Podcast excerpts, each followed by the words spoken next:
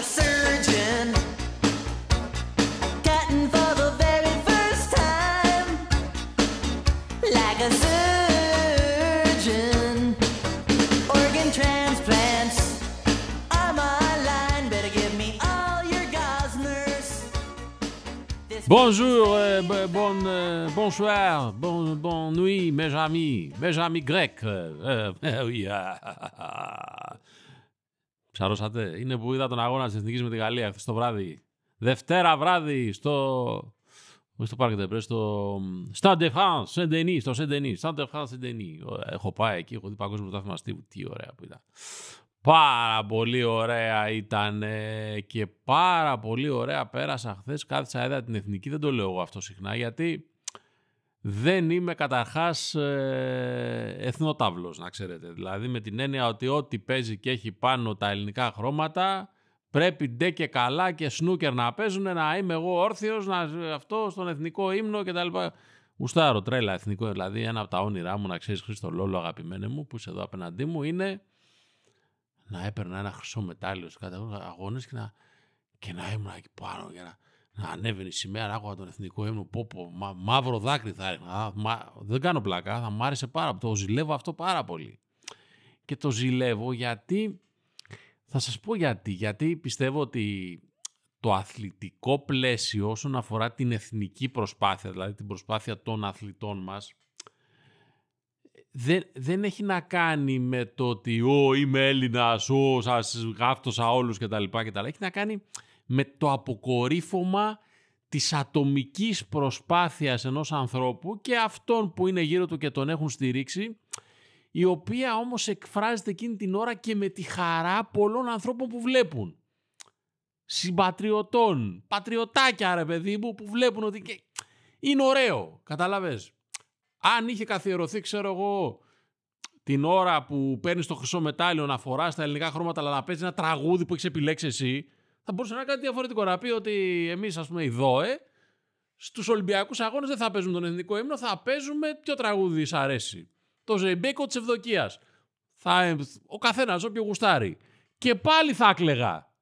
Και πάλι θα κλεγα. Μπορεί να παίζανε, ξέρω εγώ, τα, ε, τα στρουμφάκια να ήθελε κάποιος, γιατί με αυτά έχει μεγαλώσει, έτσι. Δεν, δεν υποτιμάω τον εθνικό ύμνο, γιατί να ξέρετε, θε- θο- θεωρώ πάρα πολύ σοβαρή υπόθεση και τον εθνικό ύμνο και την σημαία και τη χρήση της σημαίας που την έχουν πατσαβουριάσει πάρα πολύ. Και δεν μιλάω για αυτούς που την καίνε, μιλάω για αυτούς που μπορεί να έχουν αποχετεύσεις ο Μίτσος, ο Κωνσταντινίδης και πάμε και στο, και στο Μανίκι έχουμε την ελληνική σημαία, λες και θα έρθει, ξέρω εγώ, ένας ε, ε, ε, Σουηδός, ξέρω εγώ, ε, με αποχετεύσεις, ε, αποφράξεις να κάνει. Να... πω. Λοιπόν, από αλλού ξεκίνησα και αλλού πήγα. Θέλω να πω χίλια μπράβο στην εθνική ομάδα του ποδοσφαίρου και τον Γκουστάβο τον Μπογιέτ που κάτι καλό κάνουνε. Δεν είμαι... Τρίζει. Τρίζει η καρέκλα μου. Τρίζει η καρέκλα μου. Χρήστο, δεν ξέρω τι γίνεται. Δικιά σου, όχι. Δικιά σου δεν τρίζει, ε. Τα έχεις κανονίσει. Είσαι ένας εσύ. Θέλω να πω ότι κάτι καλό κάνουνε αυτοί και το καλό το κάνανε ακόμα καλύτερο όταν υπήρξε η αποβολή του Μαυροπάνου. Ρε Μαυροπάνου αγοράκι μου, ρε Μαυροπάνου Λεβέντη μου, θα παίξεις αυτό το κομπρακάι, πώς το λένε το, αυτό το, άμα γυριστεί καινούριος κύκλος, Ντάνιελ Σαν και αυτά δηλαδή γινόντουσαν κάποτε και λέγαμε όπα πω τι του κανε να μπράβο στον Αντουάν τον Γκριεσμάν που άντεξε. Να το πούμε ότι είναι από τιτάνιο κάτι το κεφάλι του δεν ξέρω το ότι δεν αποβλήθηκε ο Μαυροπάνος, το ότι συνέχισε να παίζει ο Γκριεσμάν είναι δύο από τα καινούρια μυστήρια εν πάση περιπτώσει της ανθρωπότητας τα οποία θα τα πρέπει να τα λύσει η επιστήμη το επόμενο ε, διάστημα. Παρόλα αυτά ήταν εντυπωσιακά καλή η εθνική μας ειδικά από όταν έμεινε με 10 παίχτες. Πιθανότατα αυτό το ερώτημα το οποίο προκύπτει πάρα πολλές φορές όταν μερικές ομάδες μένουν με παίχτη λιγότερο και παίζουν καλύτερα να έχει να κάνει με το πόσο στενάχωρα νιώθουν όταν παίζουν με 11 παίχτες. Άρα μπορεί να πρέπει να παίζουν με λιγότερο. Πιο φοβισμένοι ήταν και φοβική η εθνική μας. Λογικό βεβαίως γιατί όταν παίζουμε αυτά τα δαιμόνια, τους διαόλιους, τους Γάλλους να μου τρέχουν από εδώ και από εκεί. Ε, ένα ημίχρονο το έβγαλε και δεν πάταγε το άλλο μισό του γηπέδου της επίθεσής της πάρα πολύ λίγο από το 30-35 και μετά. Μετά όμως πήγαμε να τους επεταλώσουμε τους Γάλλους. Τους φλόρους τους Γάλλους που κουνάγανε σημαίακια όπως είπε και ένα... «Ε, Τι είναι αυτή ρε μου λέει ρε. Βλέπαμε με ένα πολύ καλό μου φίλο το Λευτέρη το παιχνίδι. Τι είναι τούτη ρε μου λέει. Κουνάνε σημαία. Τι είναι αυτό ρε. Κάνουν δάχτυλα και αυτά και εκείνα και πάρε και δώσε. Είναι λαός αυτός. Τέλος πάντων. Πάρα πολύ ωραίο αυτό. Κάποιο φαίνεται ότι φτιάχνεται μια ωραία λογική εθνικής ομάδας. Ένα ωραίο γκρουπ φτιάχνει ο Πογέ. Όταν κερδίζεις ή όταν παίζεις καλά, εν πάση περιπτώσει, δεν έχεις να ακούσεις και πολλά σε σχέση με τις επιλογές σου. Είναι κάτι το οποίο το είχαμε δει και από τον Ρεχάγκελ. Γιατί δεν είχαν ξεκινήσει όλα ρόδινα για τον Ρεχάγκελ και ήτες και αποτυχίες είχε στην αρχή και στην πορεία κατάφερε να γκρουπάρει κάποιους παίχτε οι οποίοι νιώθαν πολύ καλά μαζί του, έπαιζαν για την πάρτη τους, την πάρτη του. Κυρίως, κανένας δεν παίζει για κανένα λαό και για φιλάθους να ξέρετε. Στο τέλος απλά ε, είναι ότι εισπράττει την αποδοχή τους. Πρώτα παίζουν για την πάρτη τους ως ομάδα. Αυτό είναι το μυστικό της επιτυχίας κάθε ομάδας, ε, όχι μόνο εθνικής, το ότι δημιουργούν ένα κλίμα να παίζουν για την πάρτη τους πρώτα απ' όλα και να νιώθουν αυτοί καλά. Και από εκεί και πέρα έχετε και αποδοχή του κόσμου γιατί αυτό βγαίνει μέσα στα γήπεδα όπως βγαίνει και το καλό κλίμα στα καμαρίνια, Χριστολόλο που λένε. Είναι καλό το κλίμα στα καμαρίνια και βγαίνει στην παράσταση. Κατάλαβες. Λοιπόν, οπότε πολύ ωραίο αυτό που συνέβη παρότι χάσαμε θα μπορούσαμε ακόμα και την Σομαλία να είχαμε πάρει και να τους δείχναμε εμείς τους εμπαπέδες πόσο καλοί είμαστε. Πάμε τώρα στη συνέχεια της προσπάθειας του Σεπτέμβριο για να δούμε αν καταφέρουμε να προκριθούμε είτε μέσω των ομίλων στα τελικά του Euro, είτε μέσω του Nations League, το οποίο θα δώσει και αυτές κάποιες θέσεις. Κομβικό το γεγονός ότι οι περισσότεροι παίκτες παίζουν εκτός Ελλάδας, από αυτούς που είναι στην ενδεκάδα της Εθνικής. Τι έχει το έρμο, το πρωτάθλημα, το ελληνικό, βρωμάνε τα πόδια του θα μου πείτε. Βρωμάνε πολλά πράγματα. Από το κεφάλι μέχρι τα πόδια του. Και δεν φταίνε οι παίχτες που παίζουν σε αυτό, για να είμαι θα ειλικρινής. Απλά όσοι φεύγουν από τούτο εδώ το πρωτάθλημα της Super League, α, της, α, Super League είναι πολύ ωραία ονομασία, σαν μια ομάδα υπερηρώων, ας πούμε, είναι τέτοιο, τέτοιο πράγμα. Ε, πάνε έξω, βρίσκουν την ησυχία τους, δεν τους πρίζουν και πάρα πολύ τα παπαράκια τους ε, και δεν έχουν εδώ να αντιμετωπίσουν ε, τη, την κακοπιστία, τη μιζέρια, τη μουρμούρα, την παπαριά, τη βλακεία, τη μαλακία, εν πάση περιπτώσει όλα αυτά τα οποία σέρνει επάνω του το εγχώριο ε, προϊόν το οποίο λέγεται εν πάση περιπτώσει ελληνικό ποδόσφαιρο. Και πάρα πολύ ωραία και όσοι αγωνίζονται σε ελληνικές ομάδες εδώ και βρίσκουν τη, ε, βρίσκουν τη χαρά τους παίζοντας στην εθνική ομάδα με τα άλλα παιδάκια τα οποία παίζουν έξω από τη χώρα και είναι και πάρα πολύ ωραία γιατί εκεί όλους αυτούς με τους οποίους κοντράρεσαι ξέρω εγώ, στο πρωτάθλημα έχεις κοντραριστεί πριν φύγουν και πάνε στο εξωτερικό είσαι μια πάρα πολύ ωραία παρέα. Βέβαια μην κοροϊδευόμαστε όλα έχουν να κάνουν με τα αποτελέσματα. Άμα χάνεις συνέχεια κάτι ε, δεν μπορεί να εξακολουθήσει να είναι καλό όσον αφορά το, το κλίμα του. Αλλά δείχνει καλά, ωραία, κολοπετσωμένη δείχνει η εθνική ομάδα σε αυτή τη φάση. Τα προβλήματα είναι άλλα όμως, Χριστολόλο. Τα προβλήματα είναι ότι ακόμα και σε αυτές τις στιγμές που δείχνουμε μια εθνική ανάταση, βλέπουμε ωραία μπαλίτσα, υπάρχει ένα θέαμα, το παλεύουμε το μάτς, είμαστε με το μαχαίρι στα δόντια, είμαστε κομμάντα, είμαστε όικ, είμαστε κτλ. κτλ. Θα έρθει κάποιας μορφής εθνική προδοσία, μειοδοσία ή εν πάση περιπτώσει μια, μια πρόκληση και από εκεί που δεν τα περιμένεις. Δεν το περιμένεις μάλλον, για να το πω ε, καλύτερα. Από ανθρώπους που τους έχεις βάλει πάρα πολύ ψηλά στο εικονοστάσι του καλλιτεχνικού και πνευματικού κόσμου, Χριστολόλο. Διότι αν δεν το πήρες χαμπάρι, τι συνέβη χθες; Τα είδες; Πικράθηκες; Δεν είναι δυνατόν, Νίκο Αλιάγα, να σε έχουμε βάλει στο σπίτι μας.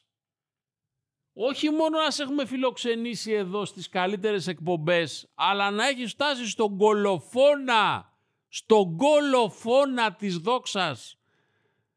Φιλοξενούμενος στο Just the Two of Us να έχεις τραγουδήσει ντουέτο με τον Χρήστο Μάστορα.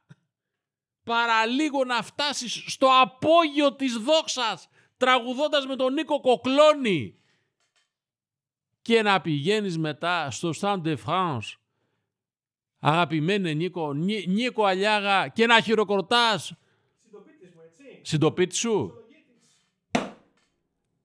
να του πάρετε πίσω τα κλειδιά της πόλης, τι του έχετε, θα του έχετε κάτι, θα του έχετε δώσει. Σίγουρα επίτιμο δημό θα τον έχετε κάνει. Να του, ώρα να του πάρει τα χέλια που έχει φάει τα πόλα πίσω. Τα χέλια, το Πάσχα και τέτοια όλα. Αυτές τις ανομαλίες που κάνετε. Λοιπόν, να χειροκροτάς το πέναλτι του Εμπαπέ, το διπλοχτυπημένο πέναλτι του, του Εμπαπέ.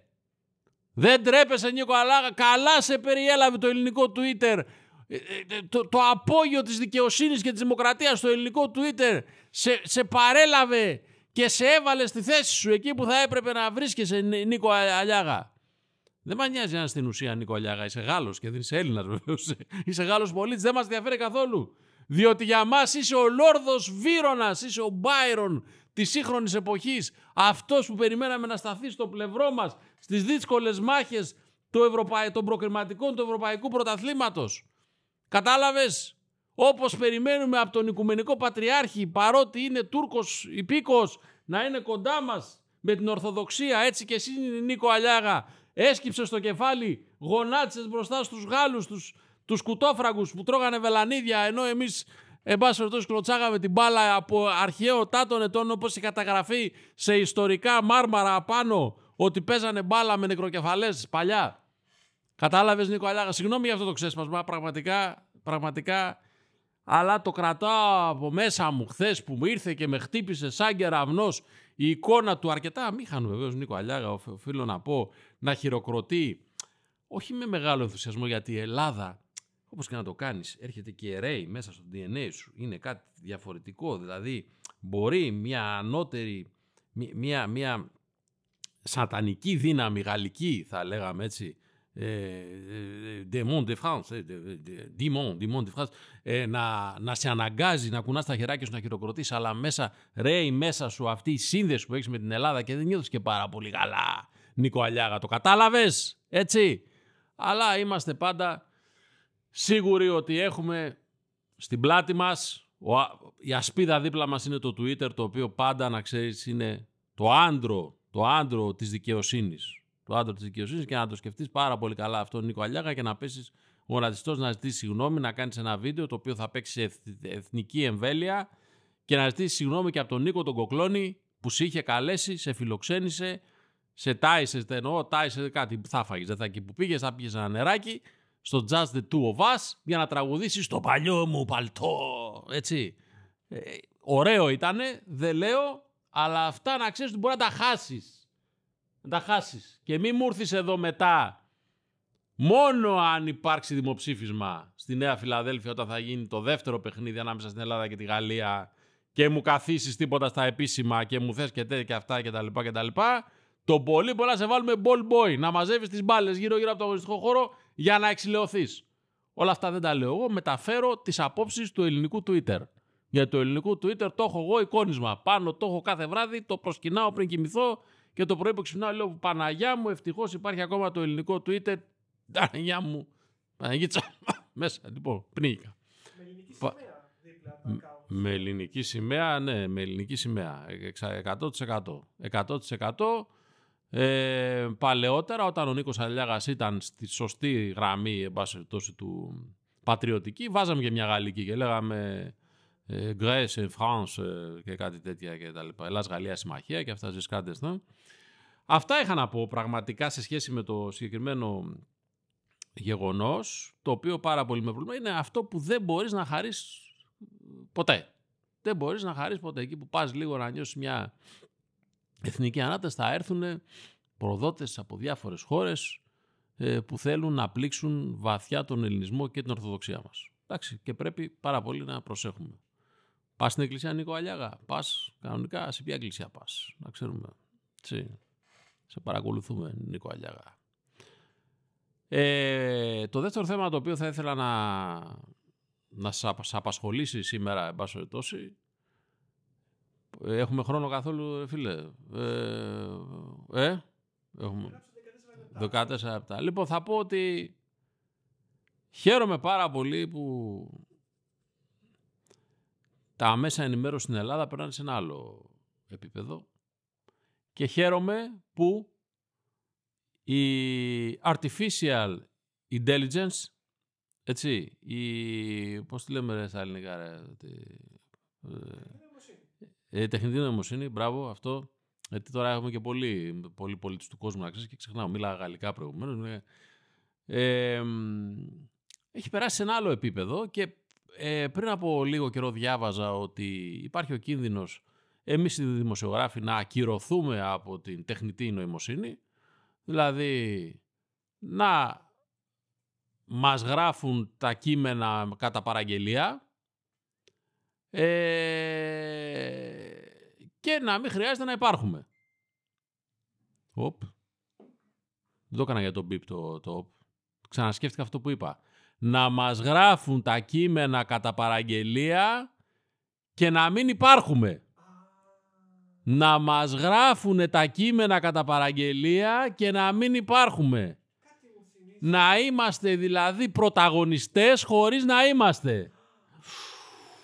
Ού μαλάκα, θα φτιάξω και ένα site να το λένε... Πώς να το λένε, να το λένε πρωταγωνιστές.gr, ξέρω εγώ, ε; Τώρα ελληνικό. Προ, πρωταγωνιστές.gr, ωραίο θα είναι. Ή να το κάνω com. Ε, πρωταγών. Εντάξει. Ας το σκεφτούμε λίγο. Θα το σκεφτούμε λίγο, αλλά θα είναι πάρα πολύ ωραίο. Θα το κάνει τεχνητή νοημοσύνη αυτό, δεν το κάνει κάποιος άνθρωπος. Δηλαδή, δεν θα πει δηλαδή ότι έρχομαι εγώ, ο Κωνσταντινίδης που είμαι επιχειρηματίας, ξέρω εγώ, ή ο Τάδε που είμαι κόμμα και σου δίνω, ξέρω εγώ, 100 χιλιάρικα και σου λέω γράψε, ε, γράψε Χρήστο εσύ 50, ξέρω εγώ, κείμενα, ξέρω εγώ, κατά παραγγελία. Όχι, θα το κάνει τεχνητή νοημοσύνη αυτό. Ε, Μμμ. πώς το βλέπεις, το βλέπεις εφικτό αυτό να, να συμβαίνει; Μ; Γιατί όχι. Ε, πρέπει να, πρέπει, να, πρέπει να χρησιμοποιούμε πραγματι- πραγματικά κάθε μορφής τεχνητή νοημοσύνη. Ε, και πιστεύω ότι τα ελληνικά μέσα ενημέρωσης είναι ε, από τα πρωτοπόρα τα οποία θα μπορούσαν. Τέλος πάντων, μην λέμε μαλακίες. Το πρώτο έχει κάνει μαλακία. Εντάξει τώρα, αυτό θέλω να πω. Δηλαδή τώρα. ε, Μην τα λέμε. Και θα σας πω και κάτι. Επειδή σε αυτό το ρημάδι το χώρο είμαι παρά ένα χρόνο 40 χρόνια. 39 δηλαδή. Οκ.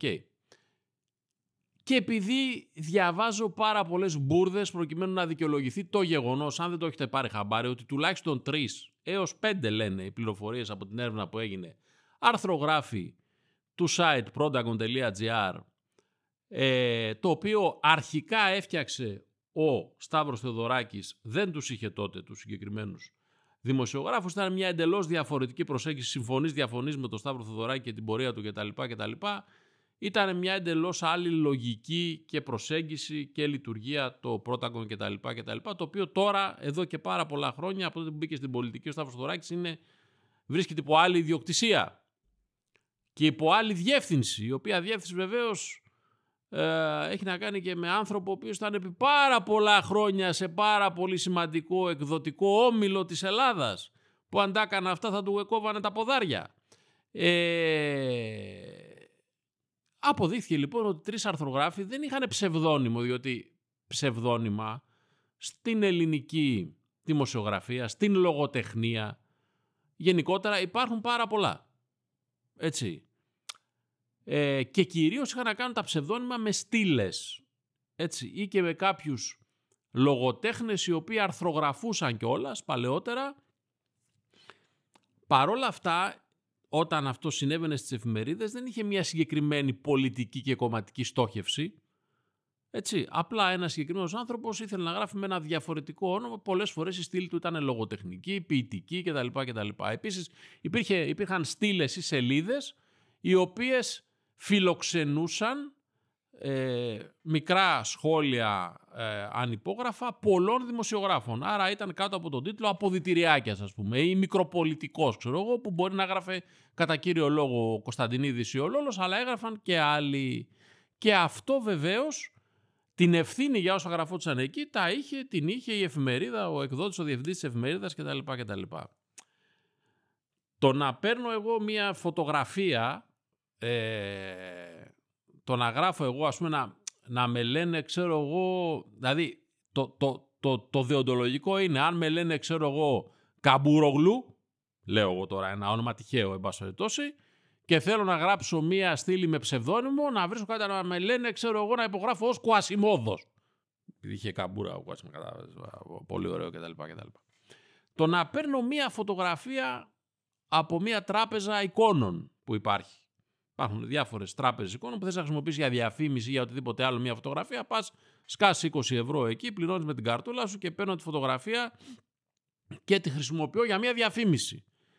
Το να δημιουργώ μια περσόνα, έναν αρθρογράφο, δεν είναι καθόλου ίδιο με το ψευδόνυμο. Γιατί ακούω από χθες αυτό το πράγμα και θα τρελαθώ τώρα στα 56 μου τα χρόνια και δεν είναι τώρα εποχές για φάρμακα. Εντάξει. Είναι εντελώς διαφορετικό να δημιουργώ κάτι ψευδεπίγραφο από τη χρήση ενός ψευδόνυμου. Μη λέμε μαλακίες μεταξύ μας, συνάδελφοι. Εντάξει. Και θα μου πεις εσύ τώρα τι κάνεις, θα χώνεις ένα άλλο μέσο; Καταρχάς δεν είναι ανταγωνιστικό. Εντάξει. Κατά δεύτερον αφορά τη δημοσιογραφία γενικότερα. Αλλά επειδή ο κόσμος έχει καταλήξει ότι εμείς οι δημοσιογράφοι είμαστε αρδάκια, δεν τον ενδιαφέρει οτιδήποτε στραβό και στρεβλό γενικότερα γίνεται από μας. Το έχει αποδεχθεί. Αν επιθυμούμε να συνεχίσουμε να δίνουμε την ίδια, ε, να έχουμε την ίδια προσέγγιση στα πράγματα, να αντιδικαιολογούμε όλα, επειδή θεωρούμε ότι ένα πολιτικό κόμμα έχει καταστρέψει την Ελλάδα και πρέπει να το καταστρέψουμε και εμείς, δικαίωμά του οποιοδήποτε αυτό να το κάνει, αλλά ας το κάνει με το όνομά του. Ας το κάνει με πραγματικούς ανθρώπους και όχι με σούπερ ήρωες. Καταλάβατε; Διότι ακόμα και ο, ο, ο Σούπερμαρ ξέραμε στις ταινίες ότι είναι ο Κλάρ Κέντ.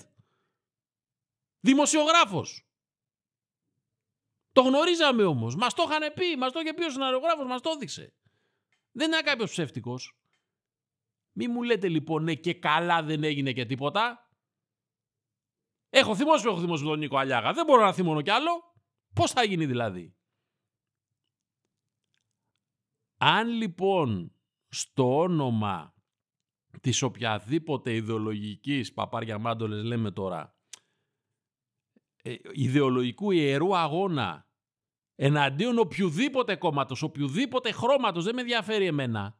Εν προκειμένου πιαστήκανε με τη γίδα στην πλάτη συγκεκριμένοι οι οποίοι στο τέλος της ημέρας είπανε στα κουκούνια μας κιόλας δεν μας ενδιαφέρει. Συνεχίζουμε να κάνουμε τη δουλίτσα μας. Αλλά για να ξέρετε το τεχνικό σκέλος, επειδή έχω πολλά χρόνια εμπειρία, δεν είναι το ίδιο πράγμα με το ψευδόνυμο αυτό. Ειδικά όταν χρησιμοποιείται είναι ε, προφίλ συγκεκριμένου σκοπού. Και η απλή ερώτησή μου είναι, αυτός που βρίσκεται από πίσω, αν δεν είναι τεχνητή νοημοσύνη, η οποία ανακαλύφθηκε από ελληνικό site πολλά χρόνια πριν βγει στην κυκλοφορία, οπότε αυτό είναι ένα εθνικό επίτευγμα και πρέπει, εν πάση περιπτώσει, να το πανηγυρίσουμε, διότι αυτά τα ονόματα υπάρχουν εδώ και 4-5 χρόνια περίπου στο συγκεκριμένο site. Αν δεν είχε ανακαλυφθεί η τεχνητή νοημοσύνη, γιατί Δημήτρη Κωνσταντινίδη που βρίσκεσαι πίσω από το ψευδόνυμο, ξέρω εγώ, ε, Δημήτρης ο Δίκαιος, δεν γράφεις με το όνομά σου. Ντρέπεσαι για κάτι; Επαναλαμβάνω ότι εμείς οι δημοσιογράφοι δεν έχουμε κάτι περισσότερο να ντραπούμε πραγματικά. Οπότε καλό θα ήταν να μην τρέπεσαι για τίποτα. Απλά λοιπόν, εγώ ήθελα να πω, μη δουλευόμαστε μεταξύ μας. Εντάξει. Ασχέτως αν ο κόσμος εκεί έξω μας έχει γραμμένους, όπως είπα προηγουμένως, κανονικά και δεν τον ενοχλεί τίποτα, ας είμαστε λίγο σοβαροί μεταξύ μας. Από την άλλη, γενικότερα είμαστε σε όλα ασόβαροι Οπότε δεν έχω κάτι παραπάνω να πω και θέλω να σας κουράσω άλλο. Να προσέχετε παρόλα αυτά, να προσέχετε για τα σοβαρά θέματα δεν είναι αυτά κυρίε και κύριοι. Τα σοβαρά θέματα είναι ο Νίκος Αλιάγας. Εντάξει. Και τον καλό να απολογηθεί δημόσια, εν πάση για να ξανασυνδεθεί πάλι με τη χώρα των προγόνων του, έτσι, και με το ελληνικό του DNA, γιατί αυτό είναι αυτό είναι το οποίο τον έχει οδηγήσει, εν πάση στον κολοφόνα της δόξας και σε όλες αυτές τις συναντήσεις και τις συνεντεύξεις με Μακρόν, με Σαρκοζή, με εκείνους όλους τους άλλους κτλ. κτλ. Εντάξει. Αυτό είναι το σημαντικό μέρος της ημέρας. Τώρα κάποιοι γράφουν ψεύματα, γράφουν ψεύτικες υπογραφές κτλ. κτλ. Έλα μωρέ και τι έγινε τώρα. Εντάξει. στο τέλος, να σας πω την αλήθεια, είπαμε, έρχεται η τεχνική, η τεχνητή νοημοσύνη για να μείνει, στο τέλος θα μας κυβερνάνε και άλλα. Άλλους θα, άλλοι θα ψηφίζουμε, άλλοι θα προκύπτουν, άλλοι θα αυτό, άλλο εκείνο κτλ. κτλ. Μην αγχώνεστε καθόλου. Το, το- Έχουμε εκλογές τώρα την Κυριακή, ε. Τι λες τώρα ρε φίλε. Πω, πω τι μου θύμισες. 35 βαθμούς, 37, ε. Χαμός θα γίνει. Ναι. Λοιπόν, αυτά έχουμε, είχα να, να πω για σήμερα. Κάτι μου είπες εσύ να πω για το μπάσκετ. Ποιο μπάσκετ είναι; Το πήρε ο Ολυμπιακός. Ε, τι καλά, άμα το έπαιρνε ο Ολυμπιακός όπως ήταν τα, τα, τα πράγματα φέτος. Έτσι. Λοιπόν, α, αυτά. Χάρηκα πάρα πολύ που είμαστε εδώ παραίτσα και αυτή την εβδομάδα σε ακόμα ένα χειρουργείο και θα τα πούμε την ερχόμενη εβδομάδα για τις εκλογές. Γιατί άραγε αφού ξέρουμε τι θα γίνει. Τέλος πάντων πάμε παρακάτω. Ευχαριστώ τον Χριστολόλο και εσάς μ, φιλάκια. Ciao.